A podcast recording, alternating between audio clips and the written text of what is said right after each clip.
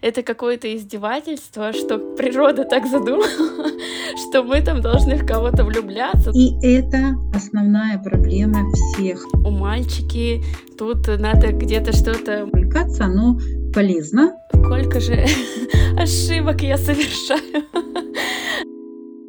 Всем привет! Это подкаст «Ромашковый чай». Вы снова слышите мой голос. Меня зовут Таня. Вместе с моей соведущей Наташей мы обсуждаем различные темы психологии. Хочется, наверное, отметить, что первый сезон у нас посвящен теме взаимоотношений с людьми в разной степени, и с родителями, и с партнером, и с друзьями. В общем, это все, что касается нашего взаимодействия в этом мире. И на самом деле сейчас уже будет четвертый выпуск, и сегодня тема, которую я прямо ждала, потому что она добрая, прекрасная, светлая, такая тема, как любовь. Что же такое любовь и почему все так хотят любить?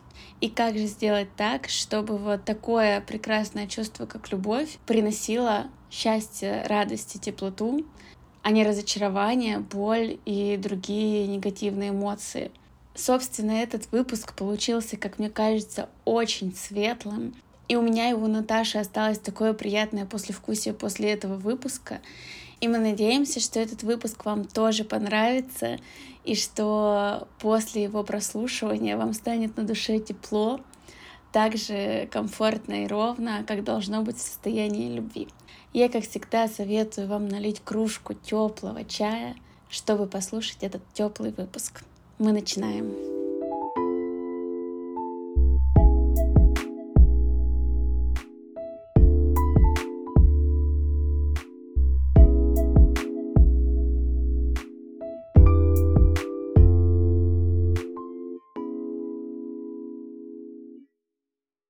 Наташ, привет. Я тут выписала себе небольшой план. у меня он есть, у тебя а его нет. нет. Да-да-да, я вот хотела спросить, какой аспект мы сегодня будем освещать? О чем? Я поняла, что не хочу тебе его скидывать, потому что тогда э, ответы на вопросы, которые у меня тут есть, э, на которые мне интересно пообщаться, они будут более честные, ну не честные, но не продуманные, в плане, что там не было времени об этом подумать. И вообще хочу начать с, сразу с такого большого вопроса к тебе. Что для тебя любовь? Вот именно для тебя, как для человека. Вот видишь, тем самым ты сузила для меня прям сильно сейчас тему, потому что если ты спросила, что такое любовь для тебя, как для женщины, это был бы один ответ. А так как ты спросила, что такое любовь, как для человека, это немножко будет... Ну хорошо, давай спрошу, что Нет, такое любовь, всё. как... Первое слово дороже второго. Ладно. Э, но это как раз к слову об аспектах любви, э, о, о чем я и предполагала у тебя уточнить, да. Это все-таки для меня духовное качество. Любовь, она живет ну, где-то, да, и мы прям показываем, когда мы говорим где, мы показываем всегда в район груди. Нельзя человека любить головой из головы или из какого-то другого более низкого места по высоте, я имею в виду. Поэтому это все-таки какое-то такое, ну, духовное или душевное качество. И а, по мне любовь это состояние. Вот мы говорим а, в состоянии любви. Я чувствую любовь. То есть это что-то, да, что мы ощущаем внутри себя, а то, что мы можем ощущать внутри себя, это состояние. Это не эмоция, это даже не чувство, хотя мы называем это чувством любви. А это все-таки некое такое протяженное, наверное, состояние во времени, вернее, чувство протяженное во времени, поэтому это больше как состояние уже, которое включает описательные характеристики. Это состояние равновесное, гармоничное. Поэтому это чувство, оно больше про человеческие отношения, и это не обязательно только любовь между мужчиной и женщиной, да, или там только любовь от матери к детям, или только любовь там от э, ребенка к родителям. И любовь как состояние, если бы можно было измерять в температурах, в температуре, да, чувства, то любовь – это высокое состояние, высокая очень частота. И, соответственно, в температурном варианте это состояние э, э, ровное какое-то, теплое и ровное, но не обжигающее. Поэтому модные речи про духовность – это качество, к которому хорошо бы стремиться. Да, это качество, которое составляет основу теплых, ровных, уважительных отношений между людьми. Вот это для меня любовь, как для человека. Ты сейчас сказала про баланс и про ровные отношения. Вот меня недавно, я занимаюсь психологом, и мы затрагиваем там тему любви. Конечно, больше как э, мужчины и женщины, потому что мне интересно понять вообще, как в этом существовать хорошо. И она мне тоже задала этот вопрос, ну, я, конечно, на него посмотрела с точки зрения любви как женщины. И первое, что мне пришло в голову, когда она задала этот вопрос, и что я произнесла, собственно, я сказала что-то типа поддержка и опора. И она мне на это сказала, что, ну, вообще, нам опора в жизни нужна только собственно. И если э, мы ее ищем где-то там на стороне и в ком-то, то это ну, не очень хорошая история, потому что она мне показывала такой рисунок, где два параллелепипеда стоят друг к другу наклонившись, и говорит, вот очень многие воспринимают это как любовь, но по факту, если один параллелепипед убрать, второй тут же упадет. И это нездоровая история, нездоровые отношения и не очень хорошее понимание такого чувства, как любовь. И очень здорово, на самом деле, что ты сказала, ну, по факту противоположное, то есть равновесие, баланс, когда вот какая-то такая а, спокойная история идет, и никто друг от друга не зависит. И я такая думаю, так, ну ладно, ты психолог, тебе можно здраво рассуждать на эту тему. Знаешь, мы с клиентами, когда этой темы касаемся, я прошу описать, что такое для вас любовь прямо написать словами, что туда входит. И как раз ровно вот про то же самое, что тебя спрашивал твой психолог, для того, чтобы э, человек увидел, что любовь – это не что-то такое одно, это комплекс действий и состояний. Это двигательная история, это э, состояние, в котором есть в котором есть действия, конкретные какие-то да, действия. То есть вот если даже более подробно разбирать, разбирать то э, иногда женщина говорит, вот, ну, я понимаю, я спрашиваю, как ты понимаешь, что тебя любят? И мужчину я также спрашиваю, как ты поймешь, что она тебя любит? Иногда это очень простые действия. Для кого-то любовь это когда партнер там с утра, знаешь, всегда варит кофе, например. И это будет акт любви. И здесь неизбежно вопрос не о границах, как вот э, в психологии, как вот мы разбираем, да, когда говорим об этом, а это о форме обмена. И э, если, например, для человечества э, свойственна да, вот эта история обмена, ты мне, я тебе, то для любви не ты мне, я тебе, а для любви я тебе, отдаю. Это как будто бы односторонняя история, но это часто путается со спасательством. Влюбленность – это такая демоверсия любви, поэтому мы ощущаем ее, но действия наши еще несовершенны, и мышление наше еще несовершенно вот это, этому состоянию да, любви, потому что э, мы начинаем залипать от жажда, дефицита. Все, люди хотят, чтобы их любили. Не все, но большинство. И поэтому, когда демо-версия интересная и приятная, да, в нее влипаешь, залипаешь, а потом теряется связь с реальностью. Вот. Так вот в любви, э, во влюбленности, вернее, на первоначальном этапе, в парах это всегда элемент служения. Очень хочется делать для другого человека приятное, да, для того, чтобы он как бы улыбался, чтобы ему было хорошо рядом с тобой. Это и есть по идее, ну, формула любви. Бескорыстно отдавать другому там время, ресурсы какие-то, внимание, приятные слова, да, себя в конце концов. Э, просто когда э, внутри вот эта влюбленность, тире, состояние любви, которое мы можем пощупать, заканчивается, остается что? Остается пустота, в которой любви больше нет. Ее же где-то надо брать, ну, чтобы она там снова была, ее отдавать. Поэтому если мы, в принципе, с этим состоянием э, достаточно э, дружны, и мы можем внутри ощущать любовь независимо от того, что происходит снаружи, мы все время можем ее отдавать. Это самое сложное внутри поддерживать состояние любви, потому как вся терапевтическая в основном история показывает дефицитарность внутреннего состояния любви. И задача после демо-версии, да, начинать не опираться друг на друга, а вот быть вот этими вот двумя нормальными параллелепипедами, да, в состоянии любви, тогда ты уже можешь это отдавать и этому параллелепипеду, и вот этому, и это э, не в смысле неразборчивой связи быть, а в смысле это чувство тепла, которое ты даришь, на которое люди притягиваются. Мне просто психолог как раз после того, как мы это пообсуждали, почему у меня такая первая ассоциация пошла на что такое для меня любовь, она мне сказала в конце сеанса такую фразу, что Тань, всегда выбирай себе партнера по ценностям, чтобы вы смотрели в одну сторону и туда шли. Возможно, разными путями, а, там у каждого свой, но вместе там в одну сторону. Не так, что он пошел там куда-то назад, ты вперед, и вы вообще не поделили вот этот вот свой маршрут совместный.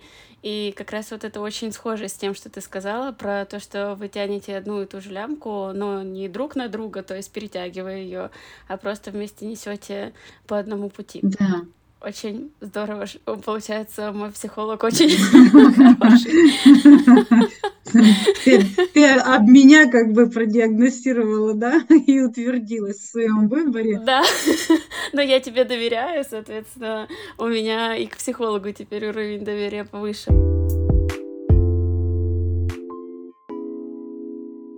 Ты сказала про влюбленность и демо-версию. Мне очень стало интересно, я когда вышла из отношений, как будто бы подняла глаза на мир мужчин, как пела ой, или поет Ольга Бузова, вот, и поняла, что, ну, я и раньше на самом деле была такой, просто когда я вступаю в отношения, я как будто бы шторки закрываю и не смотрю ни на кого больше, а когда вот вышла из отношений, поняла, что я как будто бы очень влюбчивая. я, ну, может пройти там, не знаю, я могу один раз человека увидеть, и он меня чем-то зацепит, заинтересует, и какое-то время я могу о нем подумать как э, в качестве предполагаемого партнера, но это очень быстро проходит. То есть нет такого, что я там влюбляюсь, и мне хочется там в какие-то отношения вступить или еще что-то. Это буквально там три пять дней. Больше никто не задерживается в моей голове. И мне интересно, это влюбленность, ну, или это какое-то вообще другое чувство, потому что ну, ты сказала, что влюбленность это как демо-версия, которая, если тебе понравилось, ты перешел в любовь.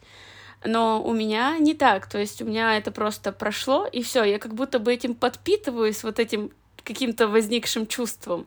Подпиталась и больше мне этот человек не интересен, но и в целом не так, что я там проявляла к нему какой-то повышенный интерес, это, скорее всего, происходит на уровне моей головы. И, может, есть какое-то у тебя объяснение, что это, и сталкивалась ли ты с таким?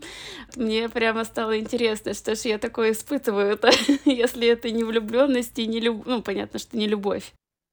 У меня есть объяснение, на мой взгляд, достаточно стройное, да, укладывающееся вот в историю возникновения любви. Начнем с самого начала, потому как ты э, славно а, обрисовала историю, а, она отражает все этапы.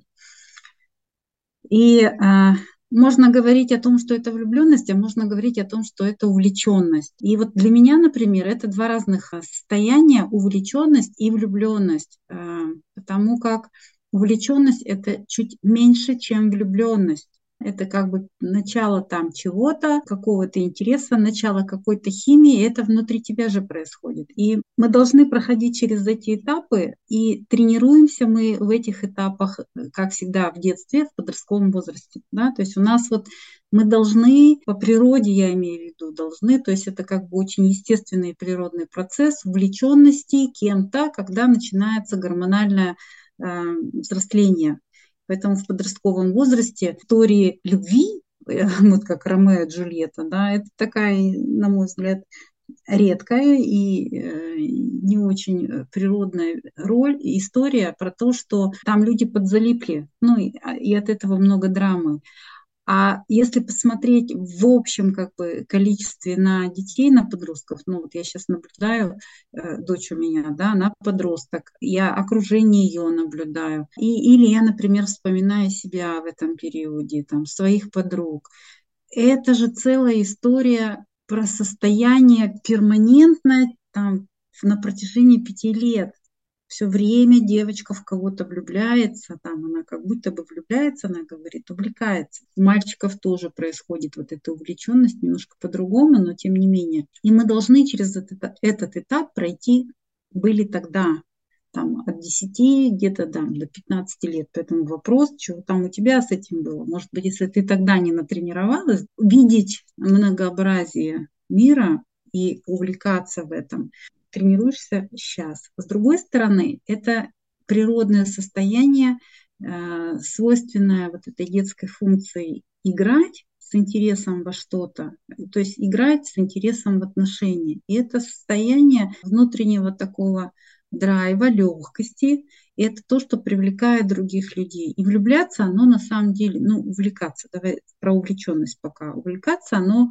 полезно, выгодно, я бы сказала, потому что оно дает ощущение живости от человека. Поэтому э, флирт – это про увлеченность. Э, флирт – это про э, умение увлекаться чем-то или кем-то. Это хорошо, это природно, это естественно. Влюбленность – это некий такой следующий э, этап, на мой взгляд, который просто требует чуть больше увлеченности. То есть когда увлеченность человеком э, длится дольше, чем 3-5 дней, ну, то есть там реально что-то где-то вот зацепилось, да, общими интересами, химией тела, потому что без тела тут ничего не происходит, в том числе и состояние любви, несмотря на то, что это духовное тело, вовлечены все наши э, аспекты. Поэтому на этапе увлеченности мы можем э, спокойно э, еще и выбирать да, вот это как бы про то, что мы не залипаем, а мы все это многообразие еще видим. На этапе влюбленности у нас чуть большая тяга возникает к конкретному кому-то или чему-то, потому что можно а, быть в состоянии влюбленности э, в живопись, да, в какого-то конкретного там э, автора. Это тоже состояние любви. Любовь, она э, пронизывает все сущее, да, поэтому ее и относят к такому духовному и а, основообразующему э, чувству, состоянию. Поэтому ну, увлекайся, это нормально.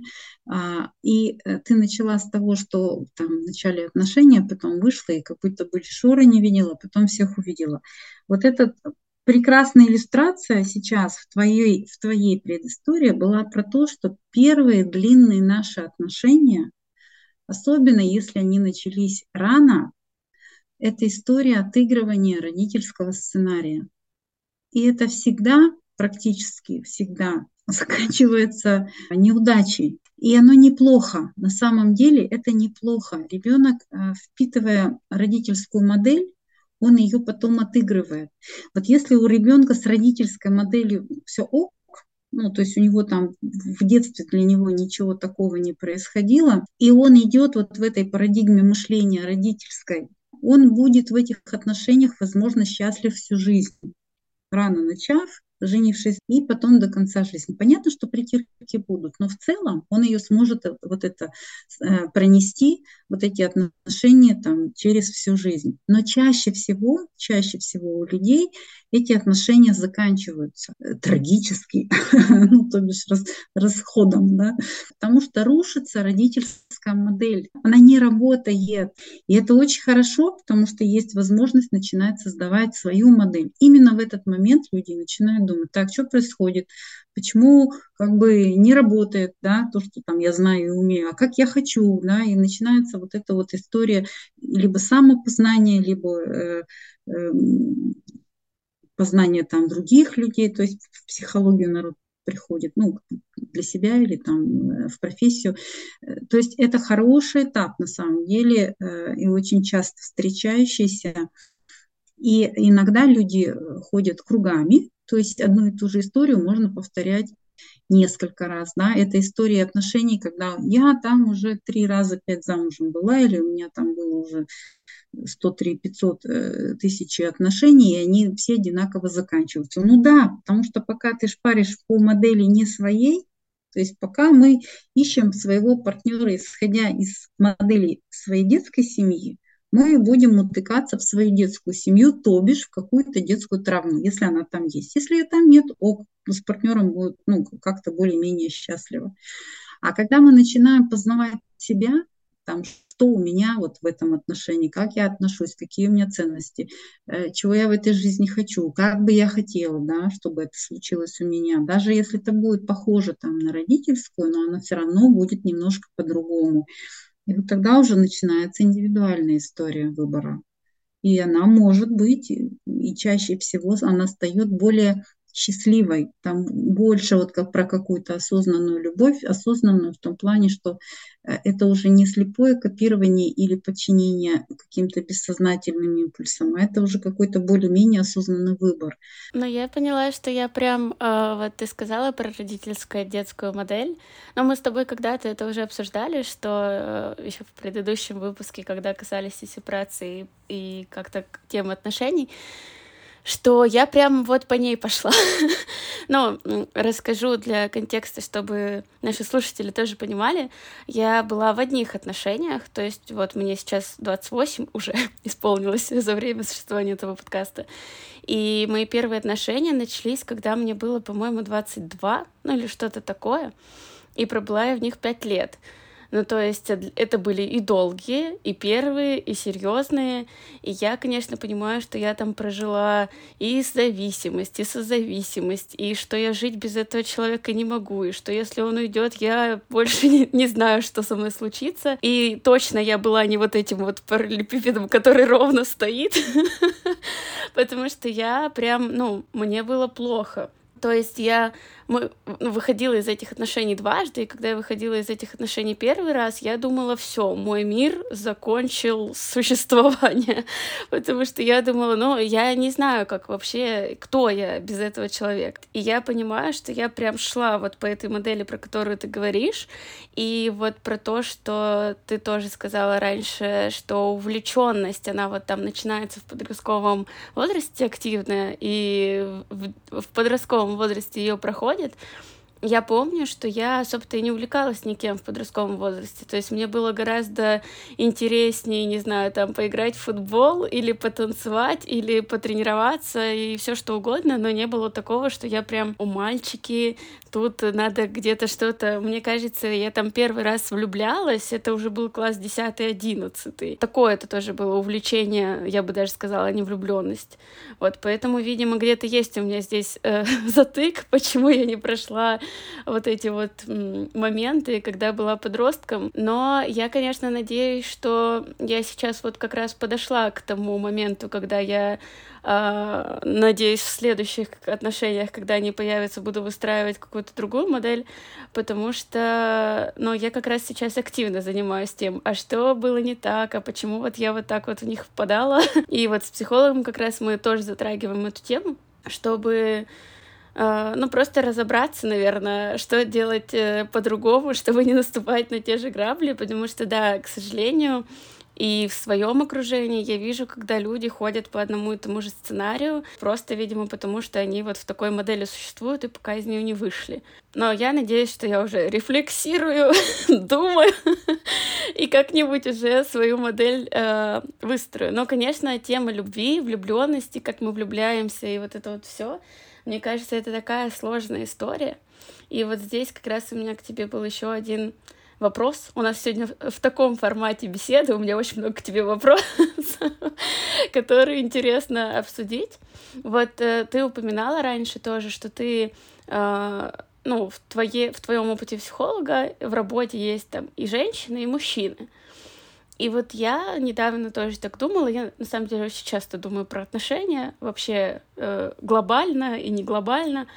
Я так думаю, что ну вот мужчины и женщины, они как будто бы настолько полярны, настолько разные, разные, что мне иногда кажется, что это какое-то издевательство, что природа так задумала, что мы там должны в кого-то влюбляться, ну не то, что должны, но мы влюбляемся, и потом там это перерастает в любовь, не в любовь, и ладно, если это будет взаимное, но есть же еще безответное, и вот это тоже очень грустная история но как будто бы очень сложно строить чел- э, отношения с человеком, который заведомо имеет э, какие-то совершенно другие базовые характеристики.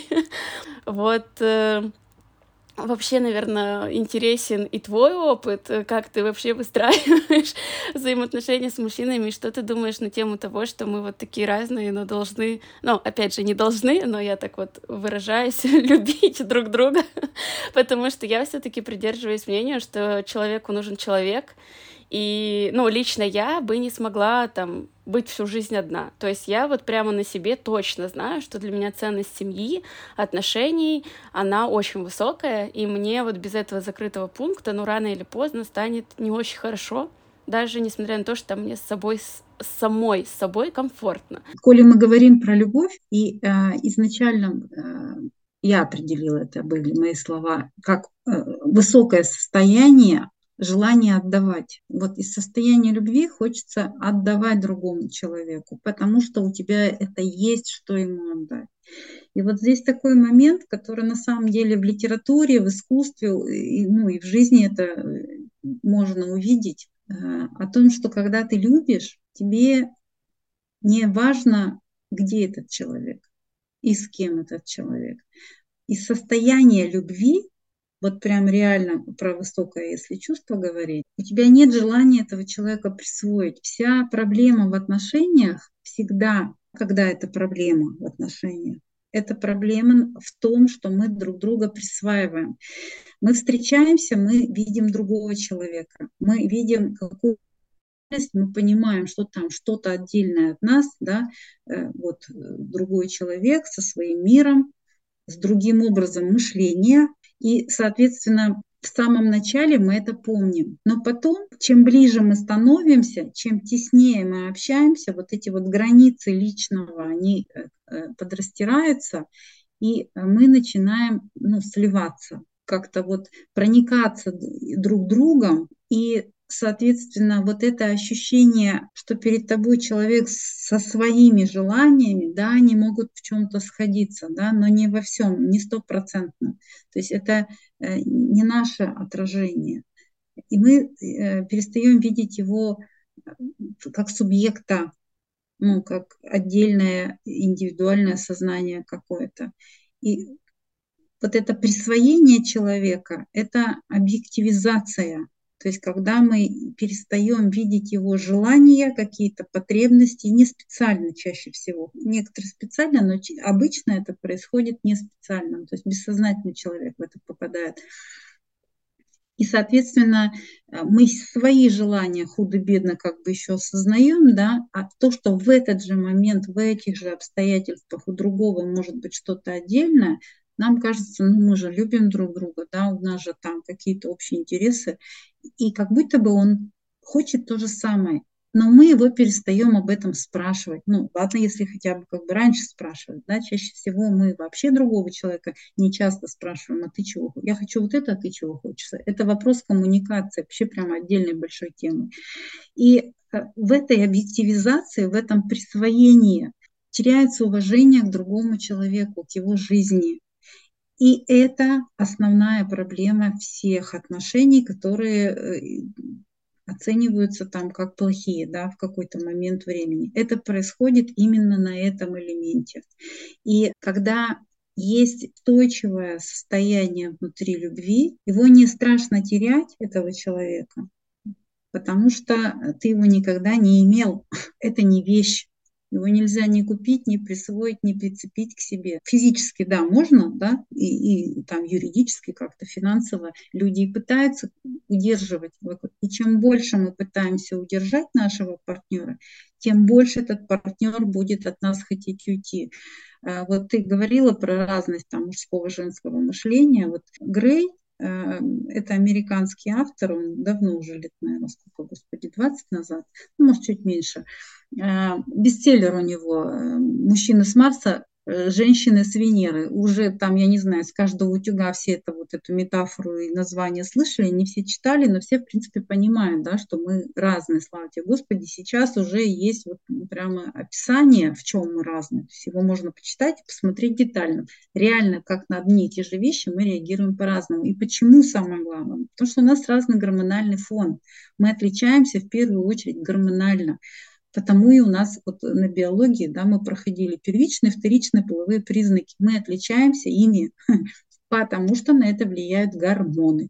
И вот эти гормоны, они создают разные процессы, соответственно, разные реакции у нас на одно и то же.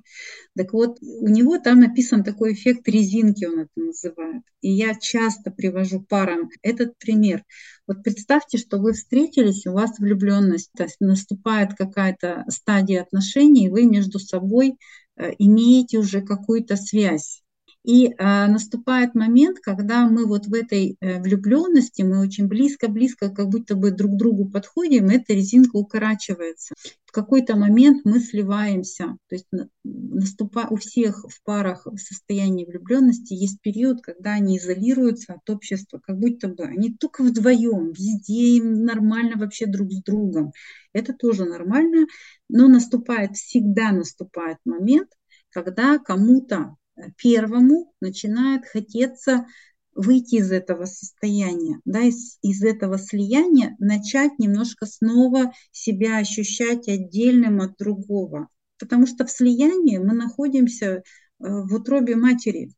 Это прекрасное состояние, но даже оттуда нас природа через 9 месяцев изгоняет. Невозможно находиться в слиянии, вот, без ущерба, что называется, для других сфер жизни. Ну, то есть, если мы все время с друг, друг с другом вот в таком тесном сплетении, ну, простите, а на работу как ходить, а там задачи другого свойства, просто надо тупо переключаться. Если женщина еще может быть такой многозадачной, не очень эффективной в, в таком слиянии, но в принципе многозадачной, да, поверхностно все равно что-то делать, то мужчина не может ровно потому, что его задача, его природная задача фокус держать на чем-то на одном. И, естественно, первый начинает из этого выскакивать состояние мужчины. Ну, потому что надо завтра идти на работу. И поэтому, когда вот он это уходит, резинка натягивается, она начинает бежать за ним. А он-то что хотел? Он хотел, ну, разойтись немножко во времени, в пространстве, а она за ним бежит. Она ему каждые 15 минут смсит. Ты где? Почему ты не говоришь, что ты меня любишь? А ты вот там как? Э, вот это вот все. А он работает. Потому что мужчины, они такие, способность у них э, совершенно гениальная природа сделана, фокусироваться на одной задаче. Для женщины это невероятно трудно, потому что если он себе что-то делает, он и все, он ее не слышит. А она с ним разговаривает, она же одновременно еще полы моет, обед готовит, то есть ей нормально.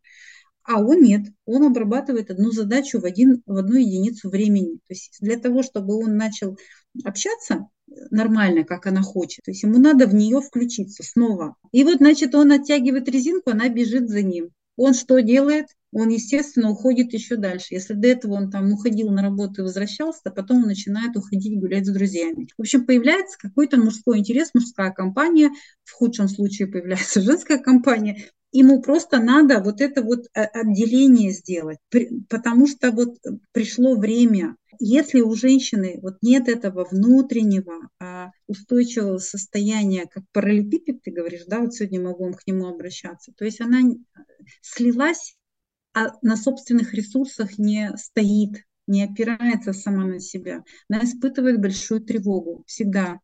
И она будет его догонять. Он будет от нее бежать, она будет его догонять. Но это в обе стороны работает на самом деле. Просто женщины этому чаще подвержены. В силу большей такой способности сливаться, растворяться в мужчине на вот этой ценности отношений, потому что отношения все-таки больше нужны женщинам.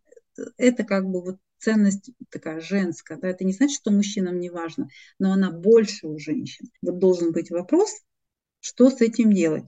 Да, как из этого выйти, из вот этой вот резинки?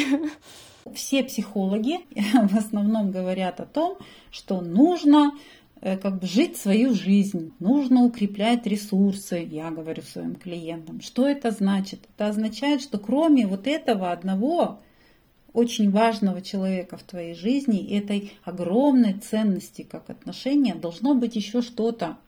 Нужно сначала научиться жить свою жизнь. Она должна стать наполненной и интересной. И когда в твою жизнь приходит партнер, вам встает еще круче вдвоем. Ну, у вас ценности совпадают. Но когда он уходит, твоя жизнь от этого не встает пустой. Она остается такой же классной, которая была до него. С ним просто она еще лучше. Поэтому первейшая задача, по идее, это э, двигаться в сторону наработки собственных ресурсов. Я сейчас слушаю тебя и думаю, сколько же ошибок я совершаю. Ну а как ты узнаешь, как правильно, если ты не ошибешься? Ну, я такая умная, знаешь, потому что мне уже лет не 20, во-первых. А во-вторых, ну, я же эксперт.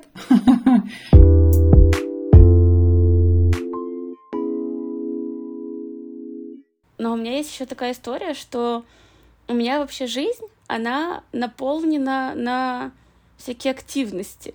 Ну, то есть у меня там большой пласт танцы, то есть мое там большое увлечение. Я работаю параллельно там бизнес-аналитиком. И несмотря на то, что, например, танцы — это вообще любовь всей моей жизни, а, когда я вступила в отношения, случилось так, что я где-то начала э, придавать танцы и сидела, ждала там у подоконника, пока меня позовут, а вдруг вот сегодня позовут, а я на тренировку. И я сейчас, когда думаю, ну, пошла бы я на свою тренировку, потренировалась бы. А меня в итоге не позвали, я сижу еще грущу, еще больше думаю, что меня не любят. вот. Но как будто бы у меня есть какая-то сложность с тем, что когда на горизонте ну, сейчас не могу сказать, потому что у меня по факту были одни отношения, я могу анализировать только этот опыт, но как будто бы, когда я в отношениях, у меня прям правда фокус туда переключается, и даже если моя жизнь до этого была наполнена э, различными родами активностями, которые мне нравятся, они уходят у меня куда-то на второй план, и я их где-то предаю. У меня, наверное, где-то есть страх внутренний, что если я вступлю в отношения, я могу опять пойти по сценарию, что я забью на все свои активности, которые мне приносят много удовольствия, и снова погружусь в отношения. И, ну, я на самом деле к психологу пришла с запросом, что мне делать так, чтобы я больше в такие отношения, в которых я была, не вступала. А, ты два раза сказала, э, ну, описала одну и ту же историю. Беспокойство по поводу того, что у меня много в моей жизни чего-то, и я очень увлекаюсь, когда я одна, но когда у меня кто-то появляется, ну, допустим, да, там, неважно, фактически или гипотетически, есть вот этот вот страх, более того, это подкрепляется опытом, когда вся активность сворачивается в одного человека. Вот эта история про то, что мы, э, да, это про ценность отношений, но это история про то, что мы в одного человека начинаем помещать всю свою жизнь. То есть как будто бы от него зависит э, там наша радость или там наше э, горе, например. А это же не так. Так вот, история предать себя, предательство себя, когда я начинаю отказываться от каких-то там своих интересов, сфер жизни, потому что мне вот как будто бы вот нужно, чтобы еще вот здесь это больше проявилось, внимание или там какая-то совместная активность. Это не к человеку, это к себе. Про что? Про то, что это может быть там конфликт, например, двух интересов, двух своих желаний. Я хочу и туда, и туда. Ну а как известно, попой на двух стульях сидеть очень трудно. Да? В результате, как ты описываешь, опыт показывает, что не там и не там. Так вот, как усидеть на двух стульях, это вот прям вопрос на все времена. У меня иногда получается, чаще всего нет, но да, у меня есть э, готовое решение, рабочее, как, по крайней мере, определиться со стулом, хотя бы с одним, и как-то на нем уже нормально ровно сесть. Так вот, когда ты осознаешь, что у тебя, условно говоря, вилка желаний, у тебя есть свое какое-то, а, такая индивидуальная какая-то активность, например, и альтернатива, либо там, возможно, вариант это совместное что-то, это остается, вероятнее всего, только в твоей голове, это вилка. Твой партнер про это, вероятно, не знает. А если он не знает, а что у тебя сегодня там, ну, есть желание какой-то совместной активности, то, соответственно, он опирается на свое же желание и на свои активности. И поэтому, если мы не говорим нашему партнеру, как бы мы хотели сегодня провести вечером, он ничего делать не будет, особенно если речь идет про мужчин. Женщины вот в этом плане, э, и я долгое время такая была, мы такие, э, особенно умея э, чувствовать другого человека, да, научившись, может быть, или имея природную склонность, мы так, также ожидаем, что человек будет по отношению к нам поступать, мужчина в данном случае. А если на то пошло, другой человек, он э, тоже в своих желаниях. Но если, например, это женщина, другой человек – то она еще как-то может проявлять эмпатию, как бы вот просто потому, что женщины больше такие как бы направлены вот на ценность общения. А мужчины, они вообще не телепаты, никогда ими не будут. Особенно в голове женщины. Стелепатировать просто невозможно для них. Вот ровно потому, что они даже не поймут, как это работает. Но им невозможно почувствовать этот опыт. Поэтому я клиенткам говорю всегда, есть очень простой способ. Если ты чего-то от него хочешь, надо открыть рот и об этом сказать. Причем конкретно. Не мне бы хотелось, чтобы ты обо мне заботился. Если он с утра выносит мусор, он думает, что он заботится. Понимаешь, он делает какое-то общее полезное дело. Поэтому если для тебя заботиться, это укутывать тебя на ночь, там ножки гладить, надо об этом сказать. Проблема всегда в коммуникации. Первая проблема в отношениях – это объективизация человека, как бы отказ ему в индивидуальных желаниях и право на эти желания. А второе, то есть присвоение. А вторая проблема – это отсутствие коммуникации между людьми. Когда есть оба условия, любые отношения могут быть прекрасными. Они имеют э, тенденцию, они имеют все шансы развиться в очень устойчивые, в очень наполненные теплом и любовью в конце концов. Потому что любовь это чувство, я уверена в этом, это чувство, которое не возникает, а которое накапливается. Поэтому э, э влюбляясь, мы можем получить пример, как это друг другу давать и наполняться от того, что ты даешь. Потому что когда ты даешь, ты не ожидаешь, что тебе взамен что-то дадут. В состоянии любви ты отдаешь, потому что у тебя здесь этого много. И другой человек точно так же, получая что-то себе хорошее, он хочет другому тоже сделать что-то хорошее. Это очень э, правильный процесс. Ты сейчас любишь? Я да. Но я, я-то знаю, но другие-то не знаю. Ты просто, я вижу очень удивленное лицо Наташи. Этот вопрос, поэтому я... Вот ты сейчас, когда там находишься в отношениях, а, насколько тебе удается вот отлавливать вот эти резинки, не резинки, параллелепипеды? Потому что, ну, я предположу, что все равно должен э, багаж знаний твой и опыта давать тебе, ну, некое, может, где-то преимущество в построении отношений, чтобы они выстраивались более качественные, а если завершались, то завершались тоже не травмирующе и не с трагедией. То, что есть экспертность, и она помогает, это да, безусловно. Но вот мне, э, во-первых, да, мы, мы обычные люди, и вот все, что я описываю, там какие-то механизмы, которые, они у меня точно так же работают. Преимущество в том, что я этот механизм быстрее могу у себя отследить. Как бы у меня есть мой инструментарий, более того, у меня есть мой психолог. И э, то, что у меня сейчас что-то получается лучше, это благодаря тому, что я не не останавливаюсь на работе с собственными травматизациями какими-то. То есть я все больше больше узлов ну, на самом деле уже огромное количество каких-то моментов проработала, да, какие-то еще у меня есть на самом деле в работе. Невозможно все переработать. Да, сейчас это удается гораздо лучше, ну, то есть я гораздо стабильнее, наверное, более ровная в каких-то своих проявлениях. Поэтому, если я вдруг отлавливаю состояние как модно говорить, низковибрационные, а я же как бы нормальный человек, то есть они естественным образом, они как базовые чувства появляются.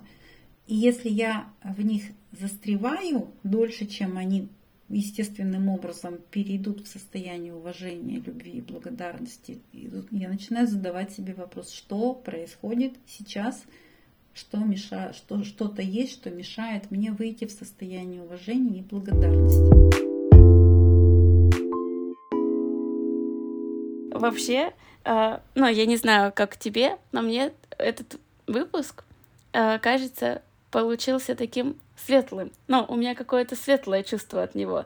У меня тут еще было очень много вопросов и под тем из разряда, почему отношения заканчиваются, и ну, что-то такое не очень хорошее, грустное.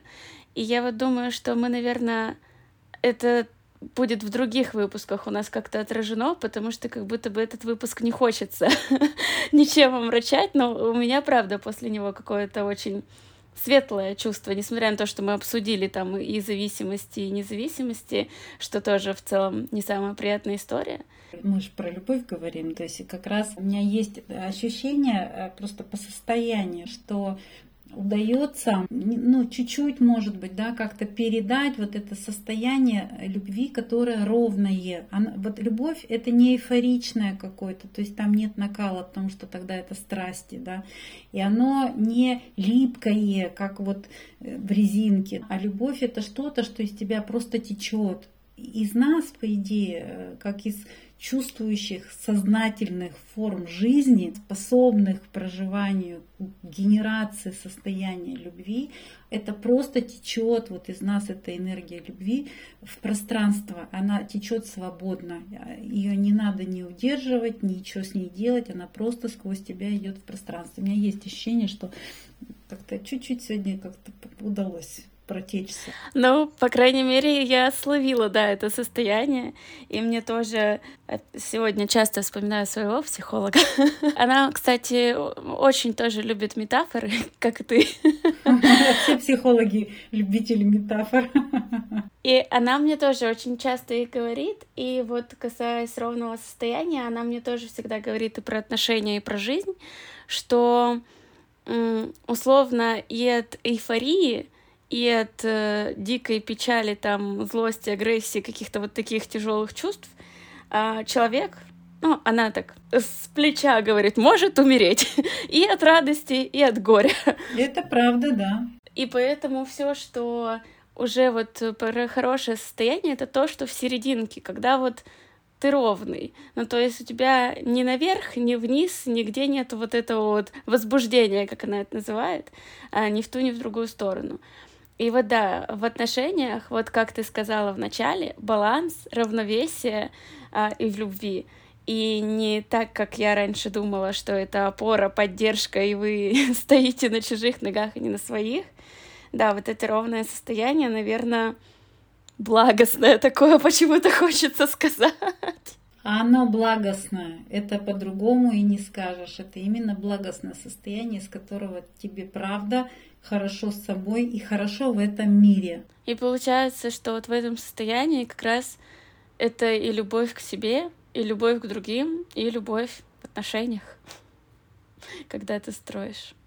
Класс. Я думаю, что мы закончим на этом такой очень позитивный, но для меня выпуск такой. Да, легкий. спасибо тебе огромная тема класс. Да, она на самом деле очень широкая. Я думаю, что мы к ней не раз еще вернемся с разных аспектов.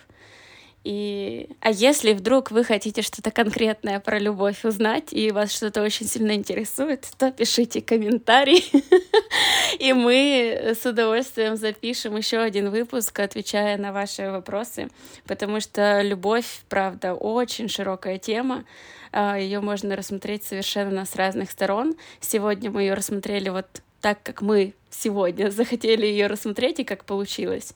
Но мы не против записать еще. Ну, я, да, закончу фразой избитой, но я надеюсь, сейчас она обретет чуть-чуть такой более тонкий смысл. Любовь спасет мир.